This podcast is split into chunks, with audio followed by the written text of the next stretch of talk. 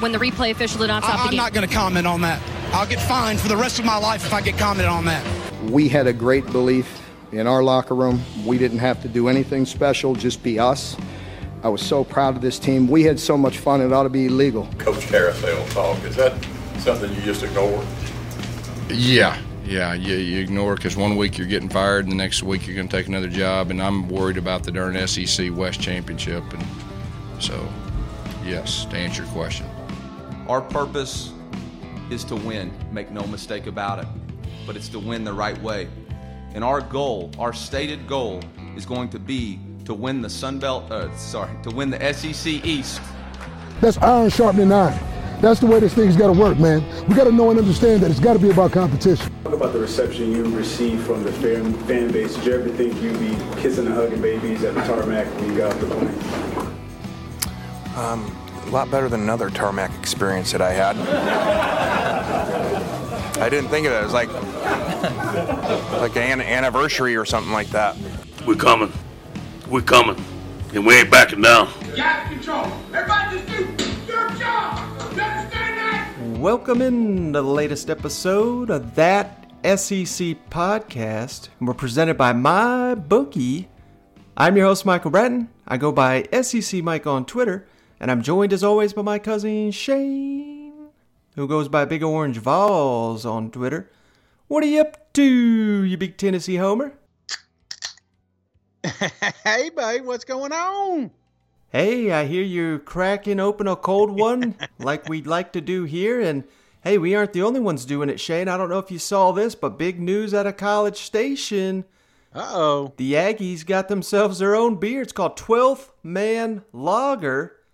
And they're selling it at home games this year. How awesome is that? Oh, I love it, man. Now, is it just a home game thing, or can we uh, can we buy this stuff? Yeah, that's what I'm trying to find out. Maybe some of our Aggie listeners can, you know, fill us in on the details here. But it, it is for Yeah. sure going to be sold at Kyle Field, and it's made from a local brewery there that uh, was co uh, founded by an Aggie. So that's pretty awesome. But I got you. uh, yeah, I'm trying to get my. I, maybe I should have. I sent a tweet out about it. I should have tagged Texas A&M. Let them know we're interested. well, they got something there. I mean, you got the twelfth man, the twelfth pack. You know what I'm saying? It, it, that they definitely got stuff to work with. Maybe that twelfth beer. It's like uh, something that just like kind of worked its way in. You know, it doesn't have all the hops or something. You know what I'm saying? Just give it that theme, that fan theme. I just, I don't know, man. I, I, I think this is a great move for the university. Now, I, of course, naturally, I tweeted this thing out, and uh, Vol Twitter attacked it like they usually do. it's like probably tastes like collie sweat, you know. so I, I thought that was funny, but no, I think this is cool. I think every university should have their because I saw a picture too. It came out now. Love to give the guy credit, but with the the Arkansas beer, is that a thing or is that just somebody made this? Yeah, let's give that guy a shout out. Hog Ball Blog. Hmm. He shared with us a Razorback Red American Red Ale eh, from Springdale, Arkansas, from Core Brewing and Distilling Company. I mean, oof. Mm. But he says it's only local there, but uh, hey, maybe we can get our hands on it. He says he may even deliver some, so. hey, I'm all for that, man. Now I told you I was gonna I was gonna like venture off the path a little bit, but I still I still got a couple silver bullets left, so I'm gonna knock those out before I try getting another brewski. But uh, I did see also uh, you know uh, Phillip Fulmer, he's got his own deal. He's got the Yeehaw. Uh, Mhm. So you know, yeah, maybe maybe we should start looking into this, Mike. There's two, two, three universities already knocked out. Yeah, absolutely. And hey, right as we're recording this, we like to start with something positive if we can. I, I got some good news here, Shane. So, Will Muschamp on his radio show here on Thursday just announced that offensive lineman Jordan Rhodes, this is a guy that had previously opted out. Mm-hmm. He, he's opted back in. So, there we go. He's coming back. Gamecocks got a little bit more added depth there on a guy that's played some ball. So, you can never have too many linemen here, uh, especially in a 10 game SEC slate. I'm, I'm getting fired up here, Absolutely. I wish he would have opted in like week two, but you know, here we are, Mike. Just kidding. South Carolina needs some good news, so that's good for them, man. All right, buddy. So uh, we got a lot to, to, talk about here. You ready to go around the league? Let's do it. Now let's go now around, let's the go around, the league. Um, my my daughters said something about me wearing a visor and need to put on a hat because I'm getting bald. So, uh, so I'm gonna wear a hat from here on out. I mean, if you look over the next six years, I think we played Miami three times, Florida State six times, South Florida three times, Mississippi State once. So who's the SEC teams? You know, I mean, I don't think I think it's an injustice for the kids. They should we should mix those games up, and you should um, you know play more teams from the West. Why, why don't you start calling around and see if you can get somebody else to play us, and we'll play them. Uh, we'll play anybody you can get to play us. In Louisiana, hold on a second. Hey guys! Hey! I'm having a press conference, okay? Thank you. All right, let's start real quick in Gainesville. Just a quick hitter. Speaking of South Carolina, this is going to be their first road game, week two. But Florida has announced that their stadium capacity, much like the rest of the SEC, is going to be at 20%. So that's roughly 17,000 fans in the swamp. And unfortunately, they're not doing the Gator Walk. And a lot of the, there's no tailgating on campus, on Florida's campus, much like we've been hearing. But you know, the, the the only silver lining here, according to Florida, they're saying this is for the South Carolina game, obviously, which is the the home opener, week two, October third. But they don't mention the rest of the schedule, so I think they're leaving some wiggle room here, Shane, to open this thing up. Hopefully, you know, we'll get to full mm-hmm. capacity at some time. And they also note that no decision has been made on the world's largest outdoor cocktail party. So the fact that they made note of that makes me think that hey, they are looking looking ahead to these dates and and just leaving stuff open to where they hopefully they can open it all back up pretty soon. That's again, again, Mike. Just keep it open, keep it fluid, because I, I honestly, long as we don't have any big setbacks week one or week two, I, I fully expect them to open up capacity. So, uh, as you know, I'm not a huge fan of this 20% rule. I think it should be up to the fans if they want to go in there and, you know, kind of have that Kirk Cousins. You see that uh, him coming.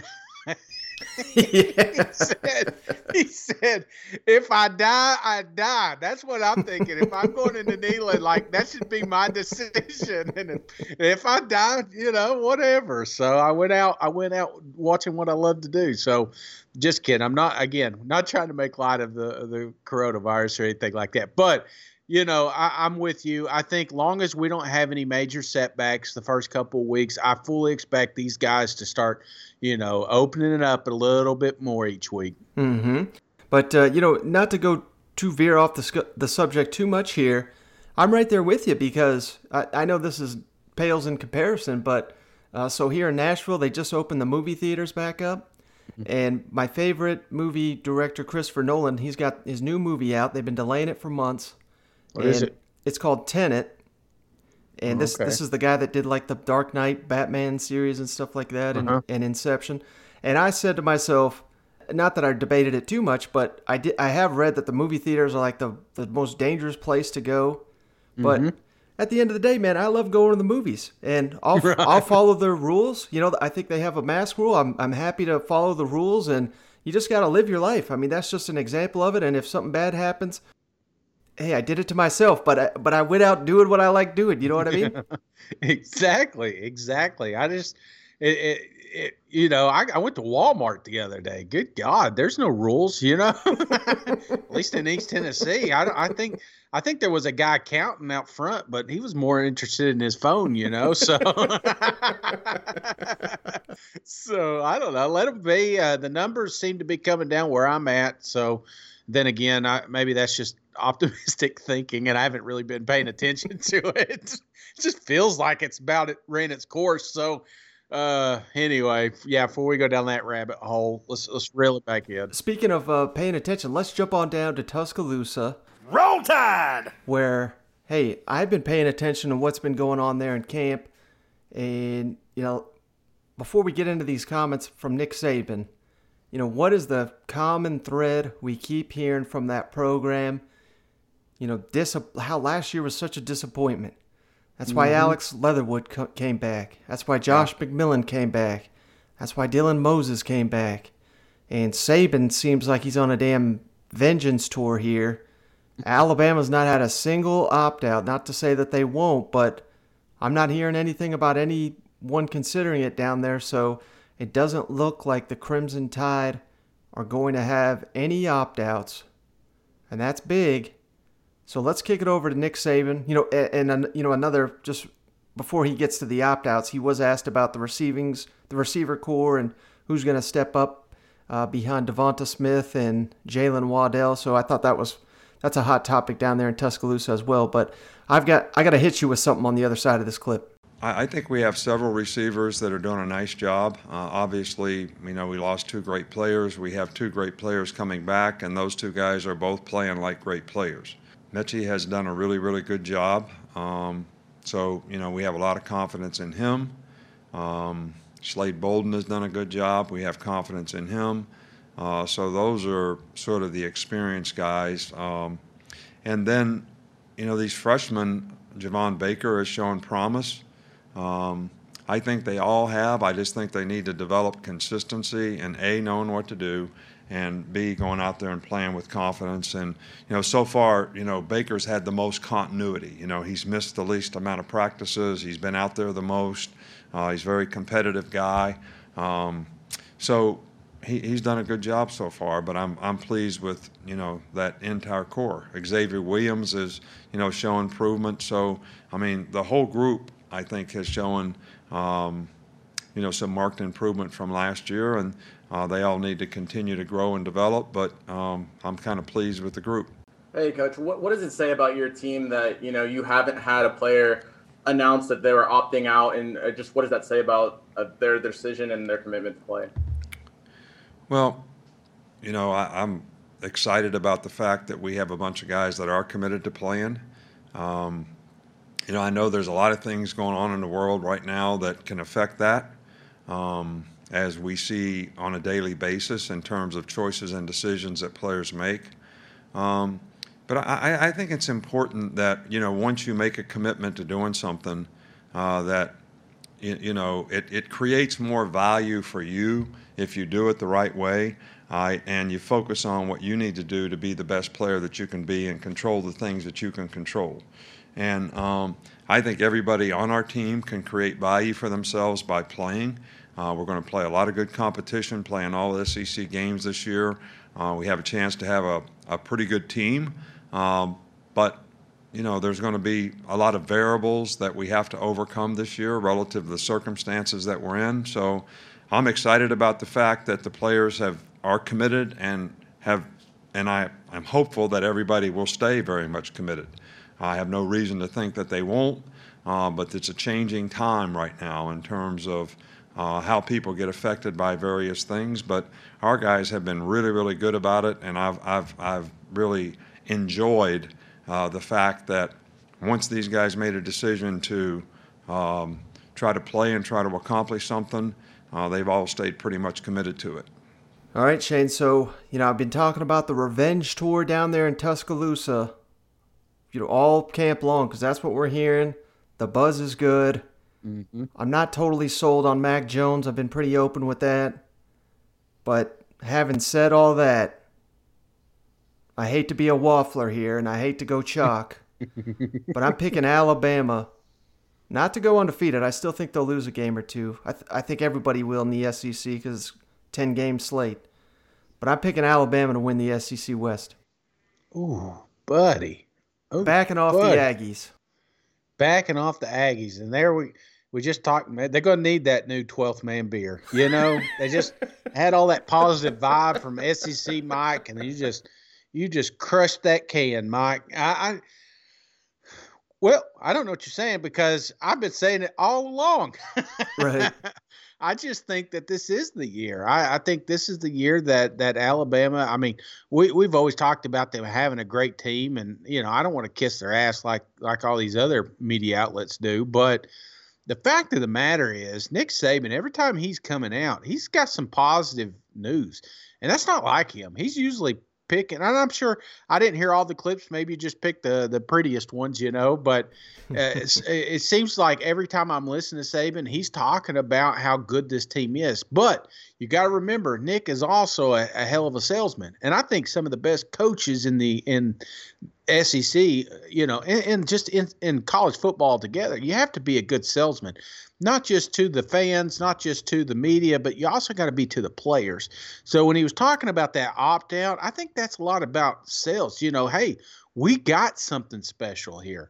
We're creating something. This is going to be a great team. This is we're just we just need everybody to buy in. And I think that's why they don't have that opt out is because these players have been hearing it in the offseason that this is the year. This is the year Alabama gets back on top. So, look, SEC Mike's even changing his mind. Now, I will say this though because I don't want to go total Alabama homer. I don't want to get, you know, just complete chalk talk here. Mm-hmm. If Alabama does not win the West this season, yeah, I don't think they're ever going to do it again under Nick Saban. Oh, how bold is that? And I'll tell you why. Because I hell, we just saw LSU can play with them. I mean, Yeah. they're, they're, they've lost so many guys. I still think they'll be able to play with them, but I think you got to favor Alabama considering all those losses. And Auburn beats them damn near half the time now. So, and mm-hmm. that's a program that's, you know, they're they recruit almost as well as Alabama, and then Texas A&M. You know, I'm I'm not sitting here saying they're going to be seventh in the SEC now. I think they're going to finish second, but I think they can play with Alabama. They're just not as deep, and I think that's going to be critical in a 10 game season like this. And they've had s- they've had a couple opt outs. Not that you know those opt outs are not really factoring into my pick here, but just mm-hmm. more the vibe from Alabama. But Texas A&M is just getting better and better, and I think we all agree Arkansas, Ole Miss, Mississippi State, they all made massive improvements in coaching hires. So Yeah. it's not like Alabama's just going to blow the doors off everybody like we're used to seeing. I th- like I said, I think they're going to lose a game or two. Yeah, I mean, But I still think at the end of the day they're they're at the top be- mostly because of their depth. Yeah, no, I, I, I think you're right. I think this is more to do with depth, and I just think that they're going to be further along than most of the teams in the West. Texas A&M, you know, I. Oh, hey, buddy, did you hear that one? What was that, Thunder? Hell yeah, Nick Saban. Hear me talk about him again.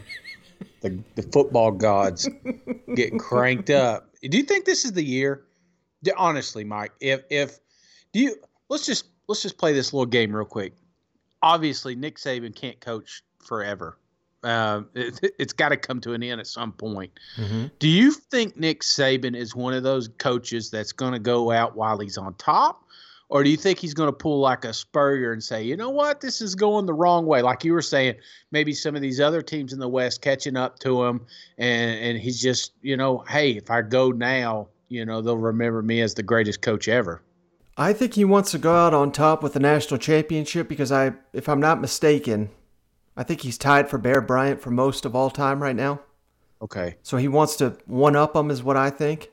Mm-hmm. And I think he's going to be chasing that for the until he gets it. if because I fully expect with the way the Big Ten's doing and everything that that we're going to have some sort of college playoffs. I mean, the meet the the committee's still meeting, mm-hmm. so I, I I fully expect us to have some sort of national championship at the end of the year.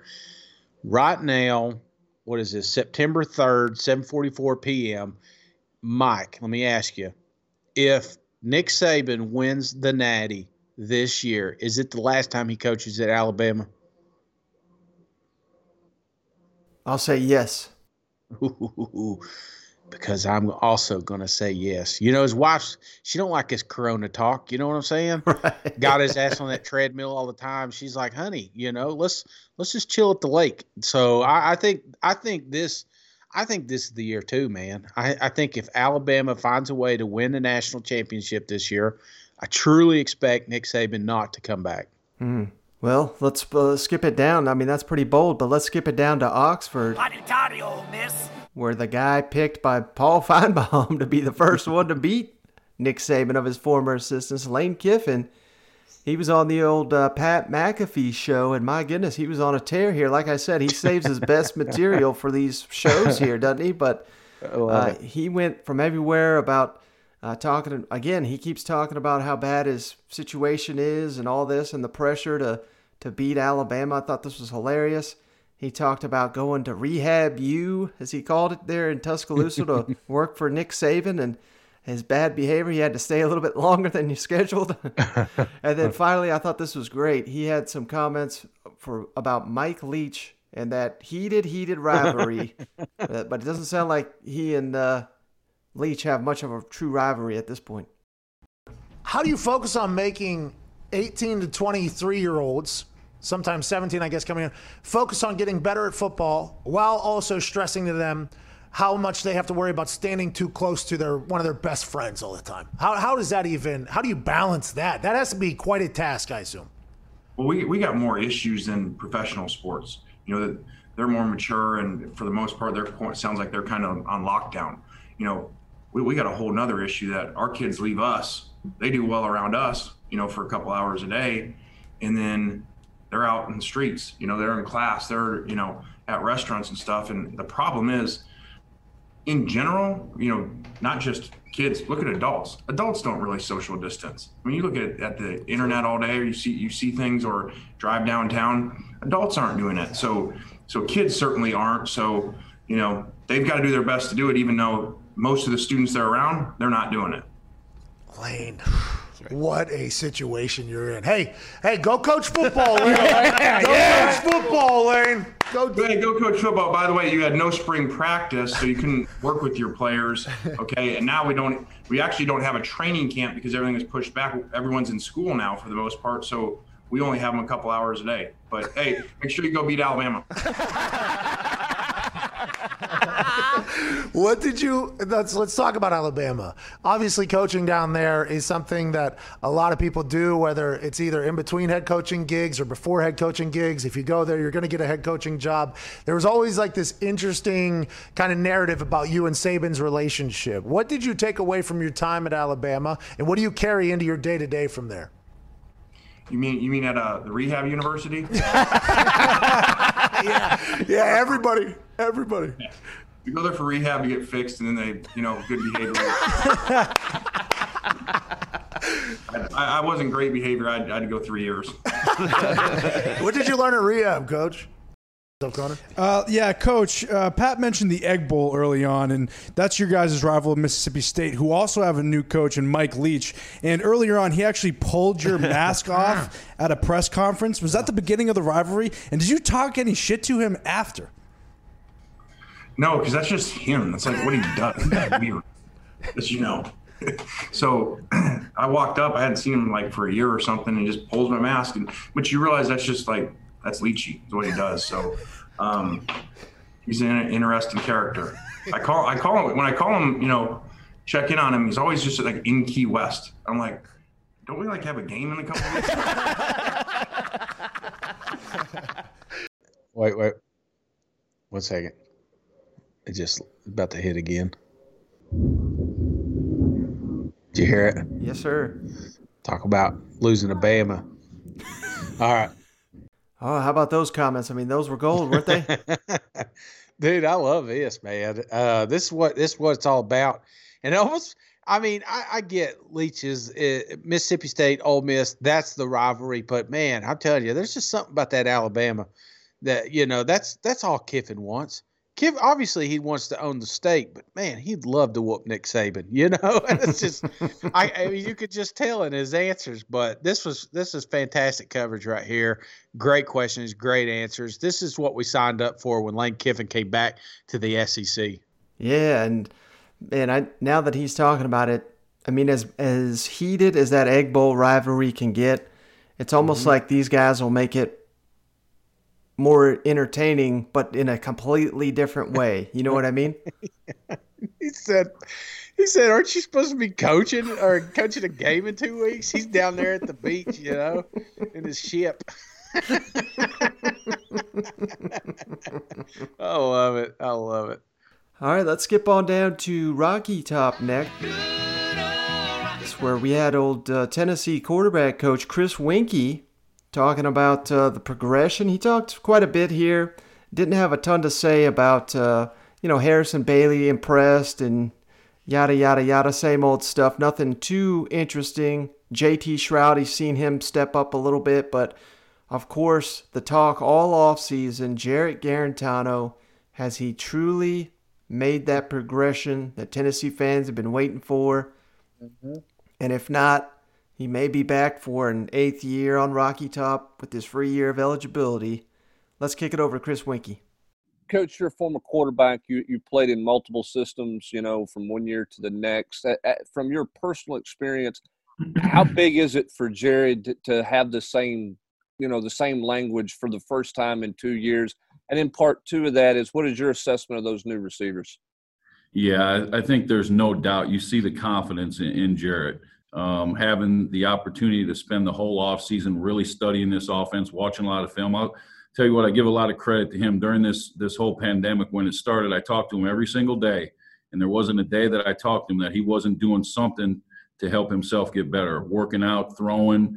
Um, he came in here weighing about 228 pounds, uh, looks great, trying to keep all that weight on right now. But I think you see a different level of confidence in him because he has a better understanding of exactly what we're trying to get accomplished on every single play. So, uh, the second year in a system, as I mentioned or alluded to earlier, there's no doubt there's just so much more familiarity and, and you just see him be more comfortable and he operates faster. And I think right now he's operating at a high level. So, Coach, you mentioned that JG is operating at a high level right now. Just what is he doing to operate at a high level, and are those uh, things that he has tweaked since since last season entering this fall camp?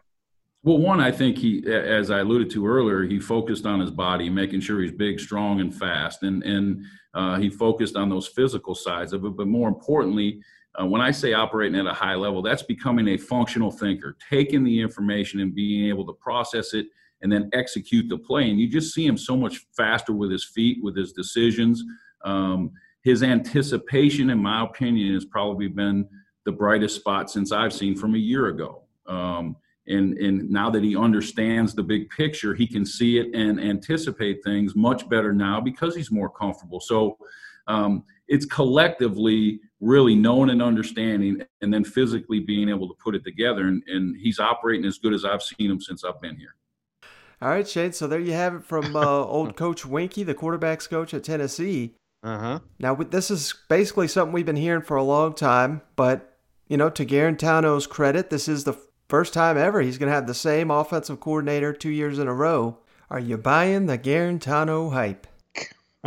My, you know, I want to. I want to. I'm a glass half full kind of guy. You know this. I'm mm-hmm. a I'm a positive thinker. But it seems like I've heard this song and dance before. you know that this is he's he's better. No, no, he's we know Guarantano is a hell of a practicer. I mean, that's what he is. And and maybe this I mean, here's spin zone. Maybe this 20% uh, fans in the stands may be uh, to his benefit not so many people watching him there. Mm. Maybe maybe it's just a little less stress, less crowd noise. He doesn't get so amped up like he used to. Right. So yes, I'm I'm leaning a little more toward the positive. I, I, I like the fact that he's come out and he says he's he's bigger, faster, stronger. I think Guarantano is one of the toughest damn quarterbacks in this league, and if he actually did get faster. Uh, I think that just opens up the playbook because there was little flashes of it last year.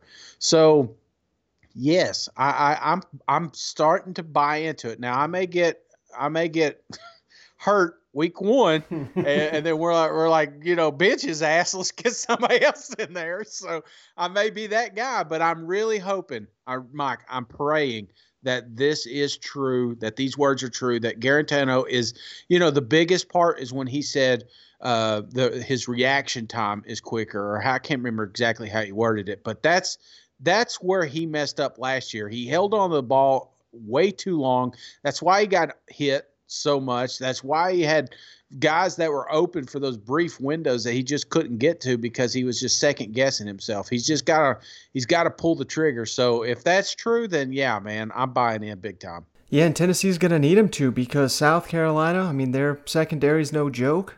Mm-hmm. Missouri, I, we all know they changed coaches, but the same defensive staff outside of Barry Odom is returning, so that's going to be a solid unit. And then, of course, Georgia week three. So it's not like it's going to be, you know, any time for him to adjust. But you know, going into your fifth year on the team, second year in the offense, really shouldn't need it. He's not going to have yeah. that excuse. But yeah, I mean, I think it kind of defines I mean, we're not saying anything new here, but it basically defines Tennessee's chances. Either he gets it done or, or he doesn't, or, you know, a backup comes in and, and really shines. I mean, that's it's only those two options, I think.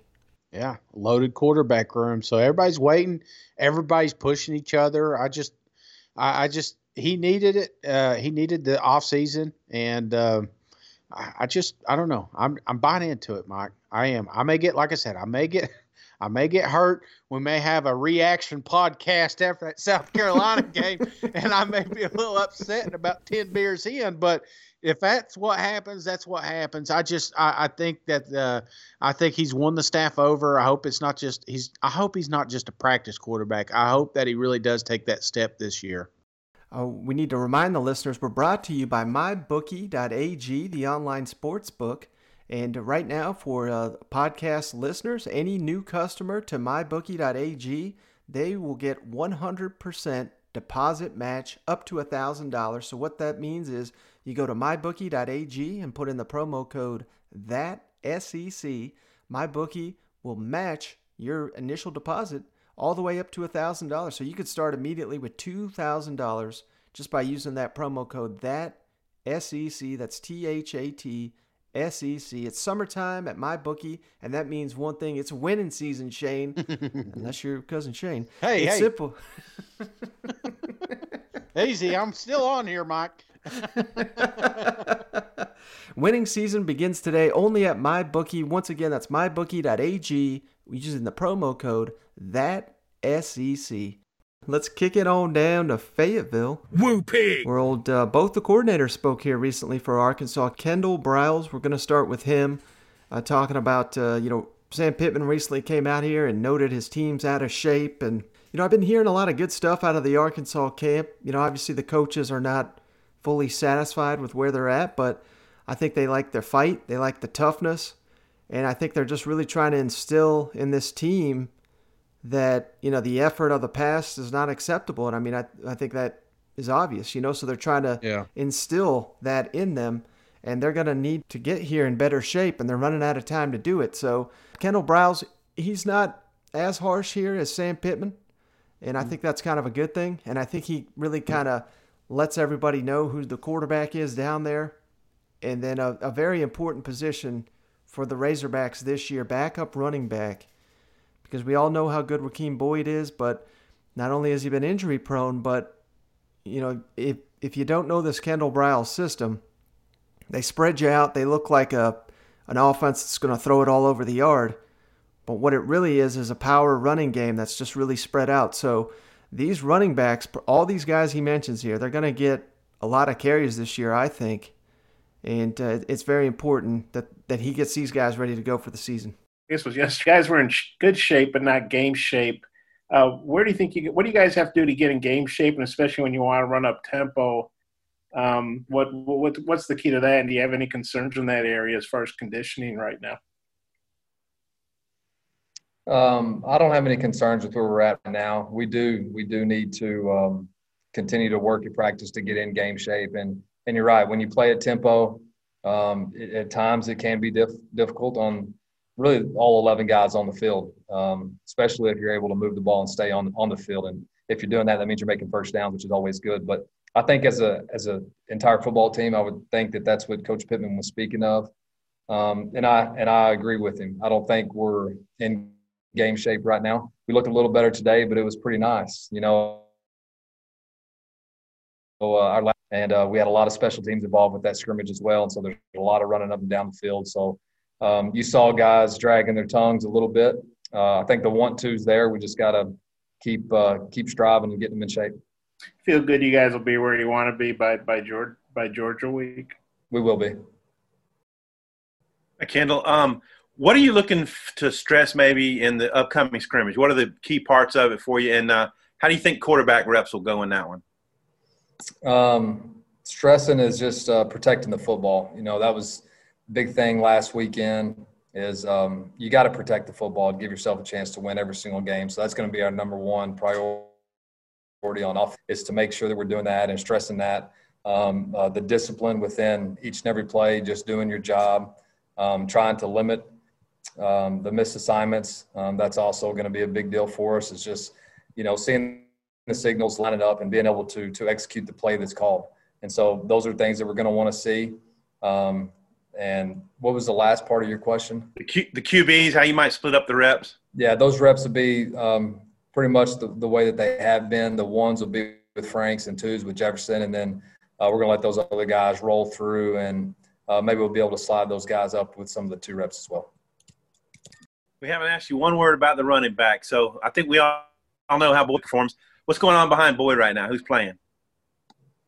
Uh, Trelon Smith is doing a tremendous job. Um, absolutely I love that kid. I love his heart, his work ethic. You know, ever since we got here, I got here in January, all I've seen him do is work all the time. He, he's just a worker, and it's going to pay off. Smart kid. He understands the tempo, understands the offense, and an extremely tough kid. So he's he's been getting the reps uh, behind Rakeem, and then you know, Og had a little hiccup, and he was at running back as well, and then uh, Spivey. Spivey's looked good, and then our young guy Dominique, he's he's had a nice camp as well. So we feel like you know Coach Smith has got a really good room there, and um, you know obviously Rakeem's going to be the lead dog.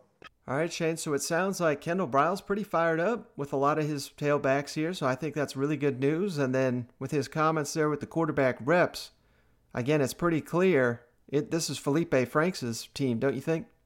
Yeah, this is Old Franks, and, and we we talked about this a little bit last week, and I, I think it's clearly his job to lose. But you know, I was more interested about that running back situation because it, it's got to be a committee this year, man. Uh, I mean, it's it's hard to be a, a, a, one. It's you know those Herschel Walker days, they're gone. Uh, mm-hmm. Uh, it's it's hard to be this the one guy uh, and could take it thirty times a game. Now, if anybody can, honestly, it's Boyd he's one of those type of running backs. But you've seen it in the past. He he it's it doesn't take you just never know. 10, 10 SEC games, we're going to have to have some sort of committee. So I really like the comments about these other guys stepping up because uh, he's going to need breaks, man. They're going to need a change of pace. All right, skipping over to the other side of the ball, Barry Odom also spoke. And hey, don't forget, you know, all the uh, the offseason transition there, so so many new faces. Don't forget they landed Clemson graduate transfer on the defensive line, Xavier Kelly. Sounds like he's slated to have a huge role for Coach Odom's defense. He talks about that. I thought this was a great question that now that uh, Georgia doesn't have Jamie Newman, how does that uh, adjust the game plan for week one? Because that's Arkansas's opponent. And then uh, Coach Odom really does a deep dive here on the level of buy in there in Fayetteville. And I think Arkansas fans are going to really appreciate his comments here. Hey Barry, I'm I'm curious what your impressions have been of Xavier Kelly in camp. Um, just what what's standing out about him to this point. Yeah, he's, he's done a nice job. I mean, 315 pounds. He's got good power. Plays with leverage, um, and and he's got good quickness. You know, he's maybe a little bit quicker than I thought he would be. Just his explosion at the point of uh, point of attack. You know, in, in inside, and we've been able to move him around a little bit because of his skill set. Uh, so really, really excited that we have him, and uh, he's going to have to play a lot of really good snaps for us this year. Barry Sam told us yesterday that you guys have yet to start prepping for Georgia. Um, big news coming out of Athens today with Jamie Newman opting out. How, when you guys do start prepping for the Bulldogs, how will that change your game prep and particularly game planning for whoever's going to play quarterback there? Well, we've taken some time, you know, just on on our own, looking at at uh, our first opponent you know, obviously I've played them uh, the last four years, five years, win against them every year. Um, they've got a very talented roster, great coaches. Uh, we're going to have to really study that. You know, I just heard that that news before I walked into the room. Uh, so you know that that maybe changes the dynamics of of who they are. I'm not. I haven't. I know personnel wise what they have, and I know what I've gone up against the last few years, and and uh, been a very disciplined, tough uh, football team um, that attacks you in every area. And I know they've recruited extremely well. So uh, we'll get on that this weekend for sure, heavy, and uh, into next week, starting, you know, for us defensively at least, trying to gather our thoughts on on maybe what gives us our best chance. Coach, I wanted to ask you about just the players and their buy-in with you guys. Are you are you feeling that? I, last year, you know, it, it, there was a sense that that wasn't happening with the players are they buying into what you guys are are selling right now? Well, I think so, Trey. You look at the things that we put out in front of them, and then the way that they've attacked it. Now, also, you know, they're everything hasn't been sunshine and rainbows. It never is. But that also, Coach Pittman has done such an amazing job on laying out the plan and just being honest and transparent and showing them this is the way that we're going to do things. This is our program, um, giving them the roadmap of, of what it looks like. And we also understand there's going to be some adversity. How do we respond? How close can we get? Uh, before this first game happens because there, there's going to be adversity in that first game. How are we going to respond from it? You know, what are we going to do?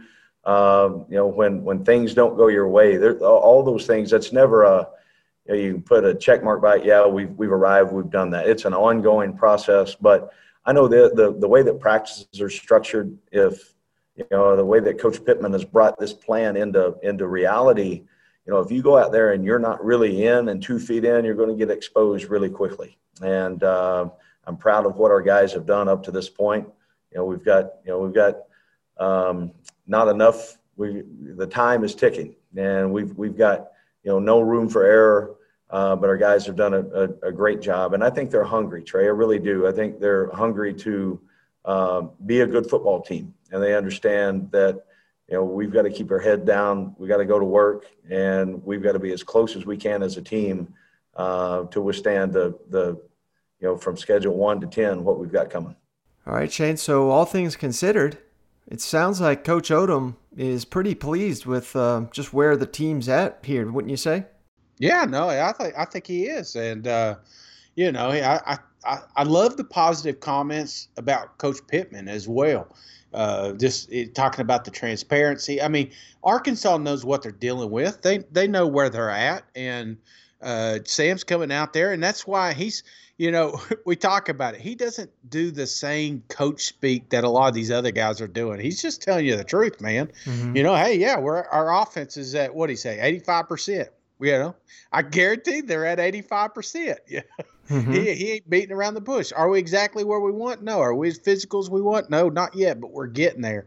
And that's what I like. It just feels like a family. St- I mean, every time I, I see highlights from coaching staff from Arkansas, it just feels like a family.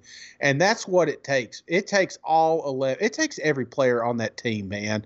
If they're going to upset some people, if they're going to make some noise this year, it's going to take the entire team. It's not going to take a couple of big hitters like Boyd or something like that. You know, it, we need we need the whole team to buy in and and that's that's kind of the same vibe I'm getting from Odom. That's the same vibe I get from Pitt. I mean, it's just I, I love it. I love it, man.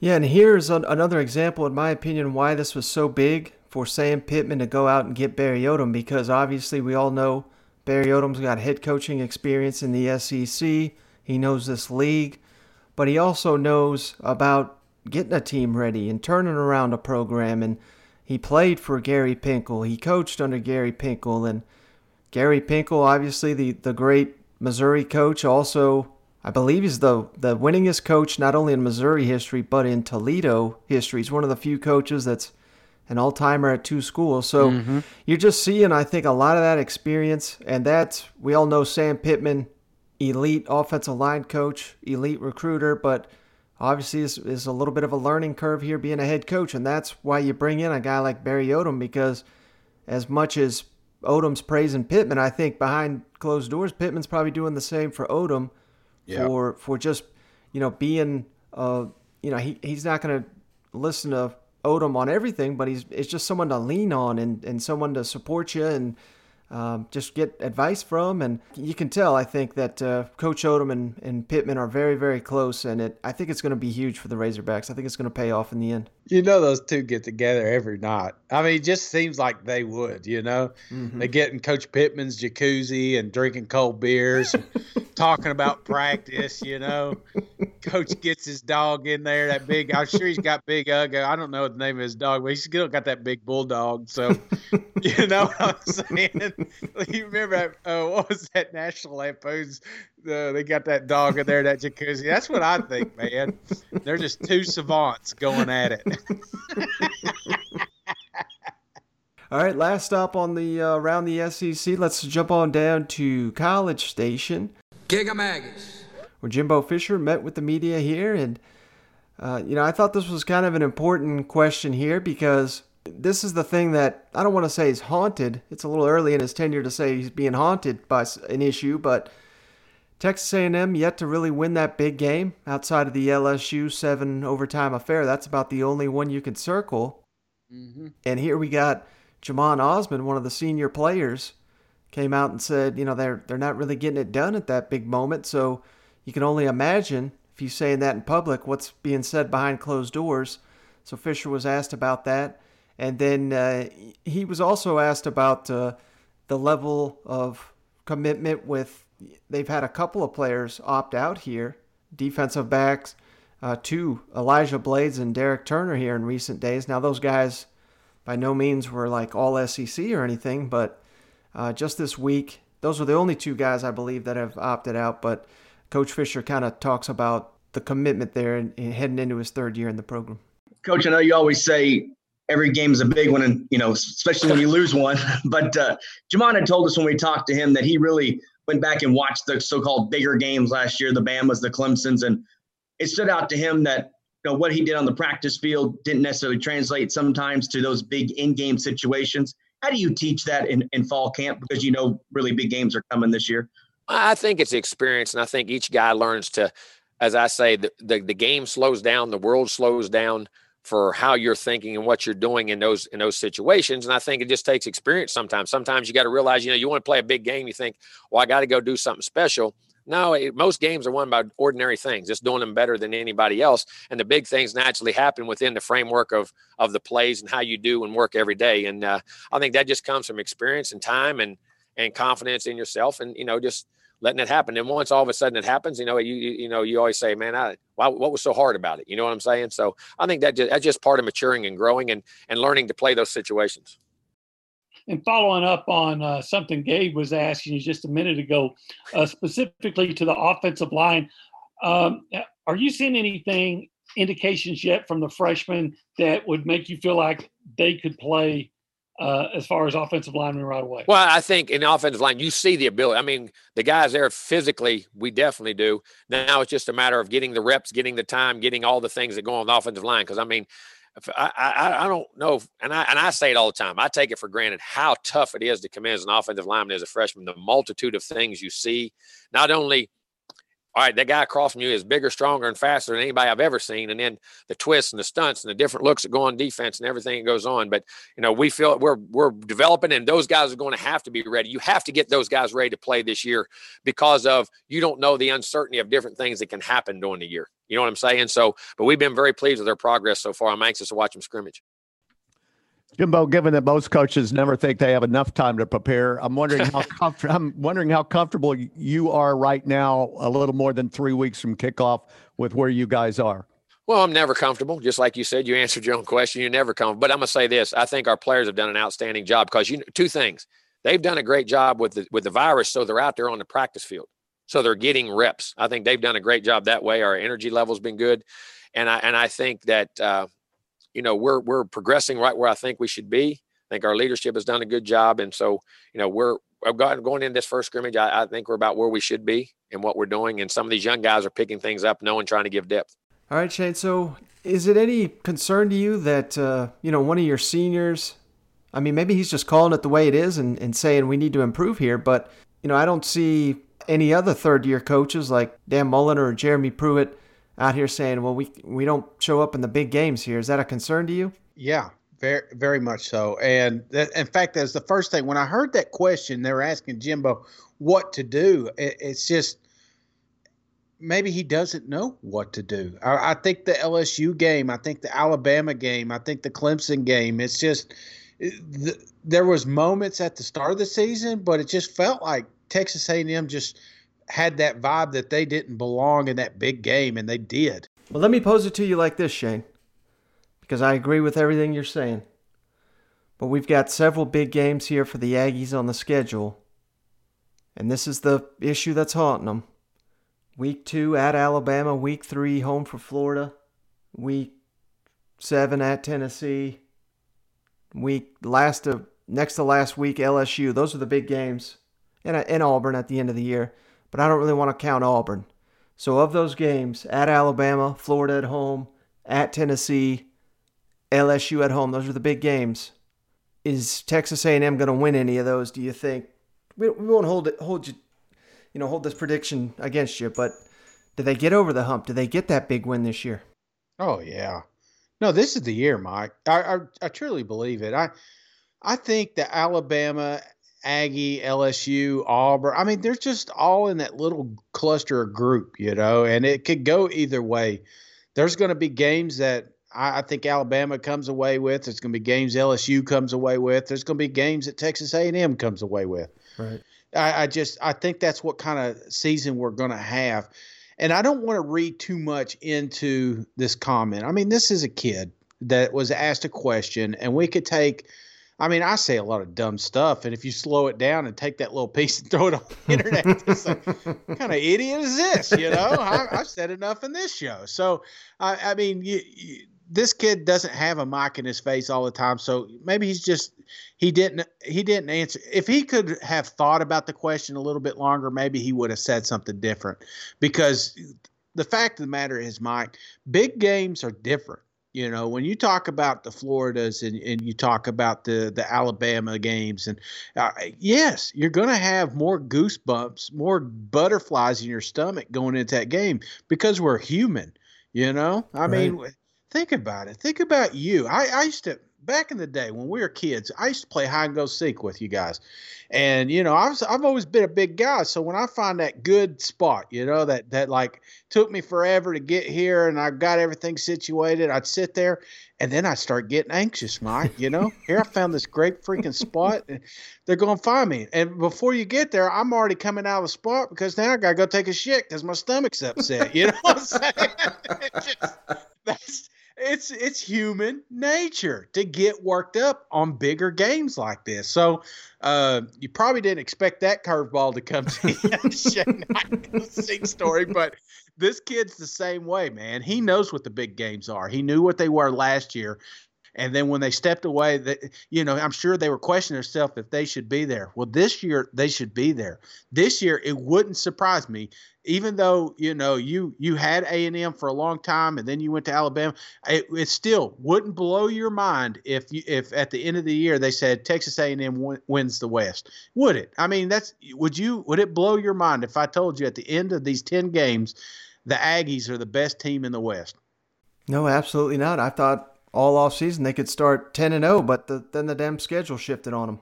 Exactly. This this roster's built for this year, man. So I I'm I'm not closing that chapter just yet. I, I think I think they're going to win. I think I think there's going to be some great games played this year, and a lot of them will be with Texas A&M. All right, Shane. So uh, that's all I've got around the league. You got anything before we hop off here for the weekend? Yeah, buddy. I got some reviews. Uh oh.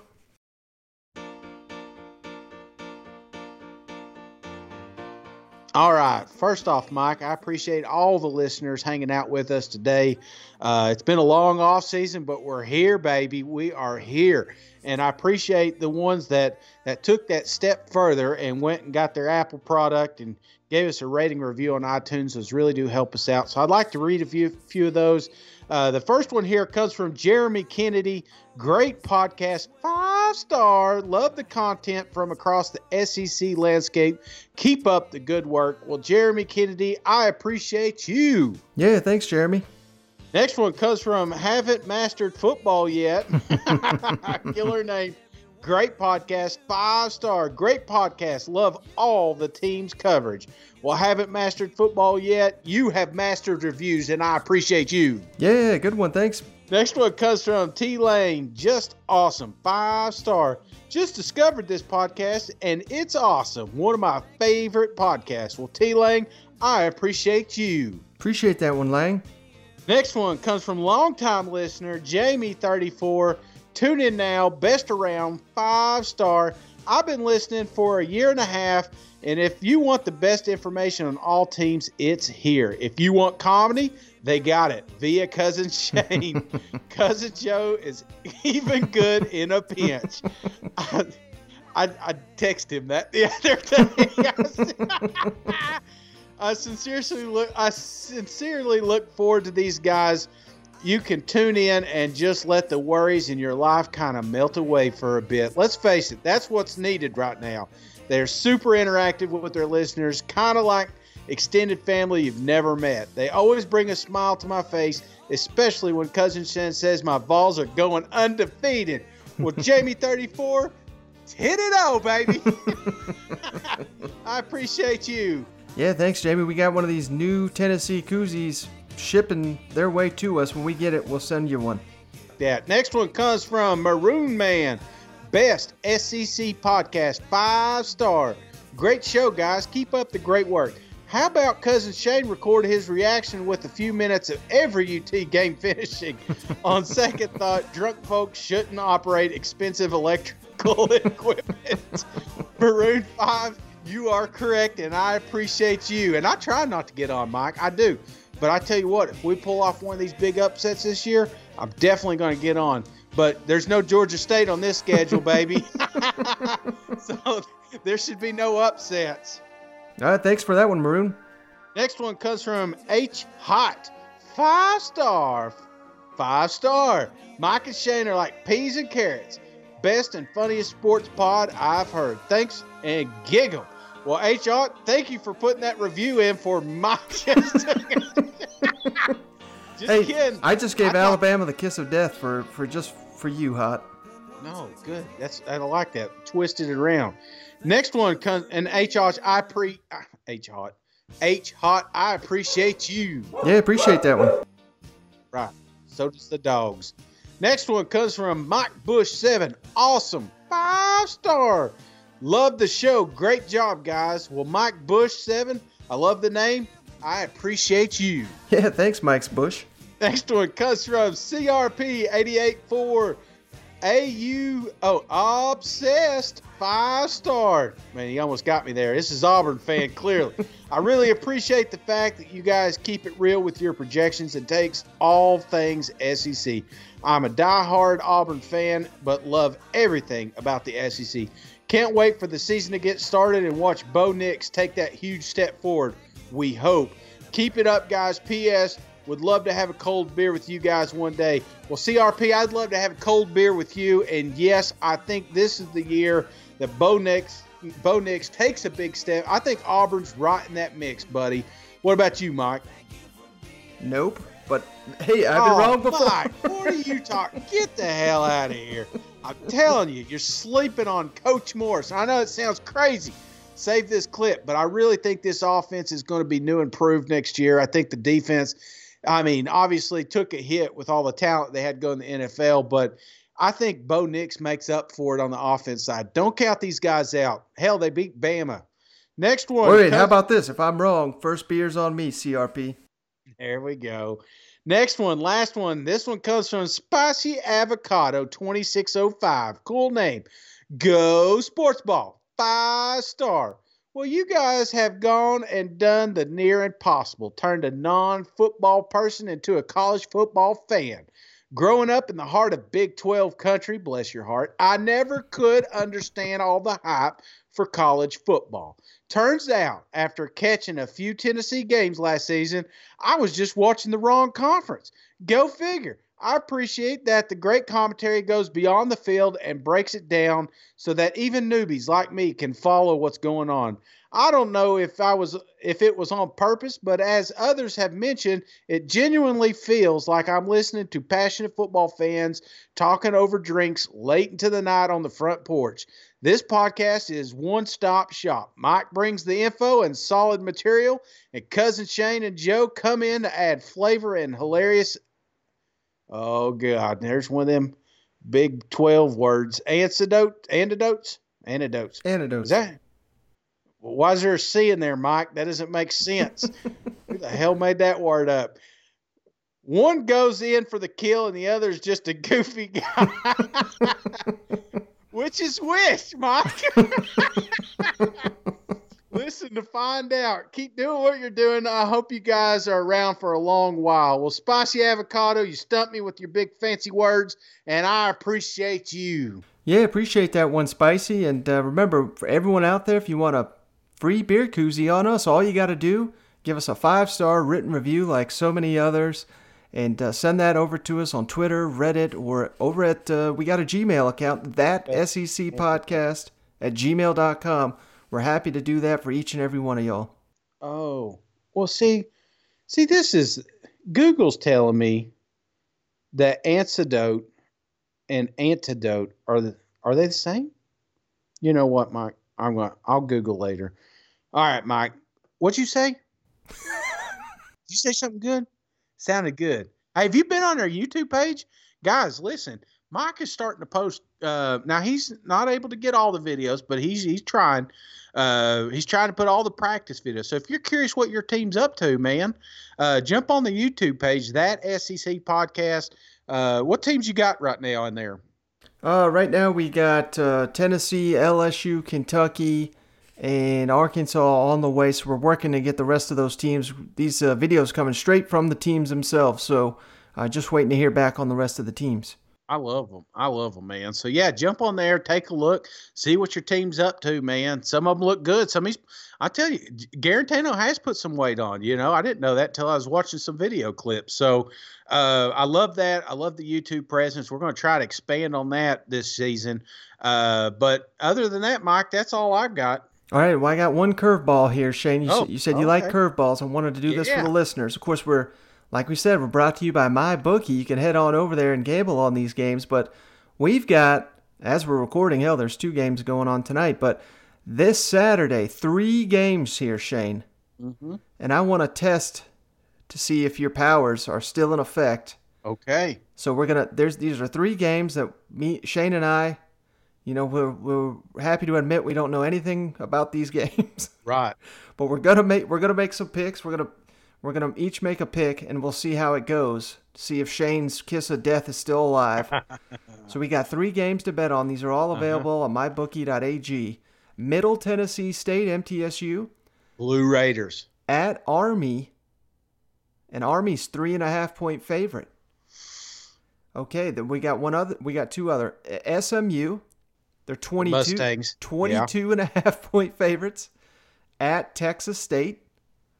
And then Texas the big State. one, I, Is that a real school? it I, as far as I know, Is that the Armadillos? they play. I think they played the Aggies last year. Yeah, they they they lost to A and M in the uh, Oh yeah, yeah. I made fun of them last year. Sorry.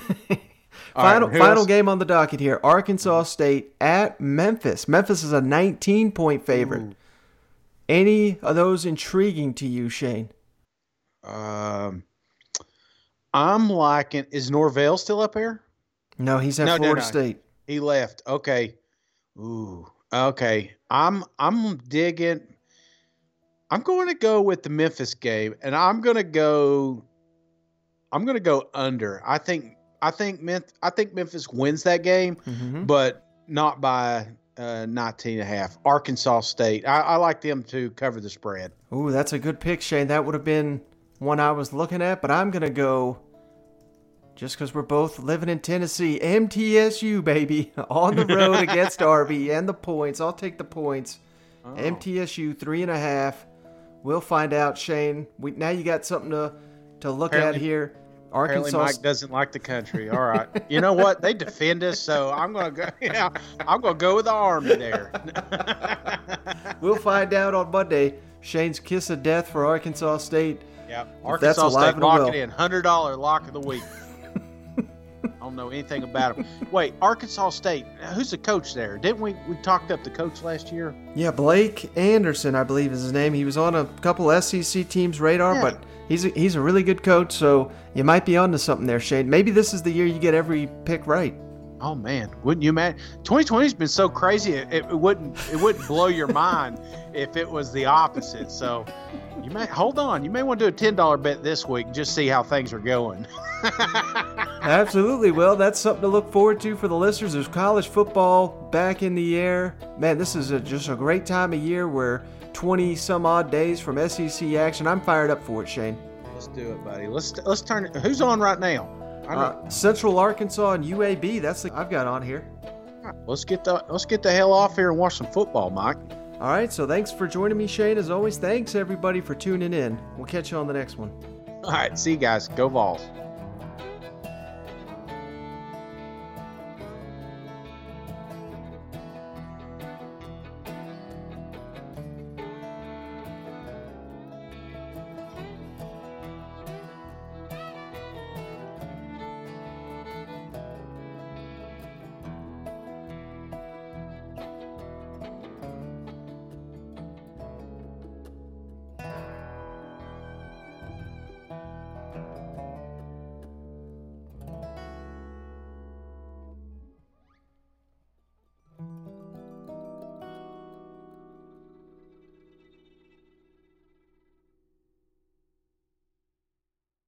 He may be back for an eighth year on Rocky Top with his free year of eligibility. Let's kick it over to Chris Weinke. Get it, boy. Get it. you done? I don't. He heard you talk about Guarantano.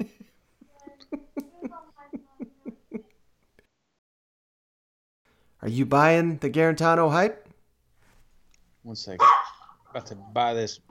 Throw this dog out in the yard hop. Hey, quit. It's just Thunder, buddy. Get your vest on.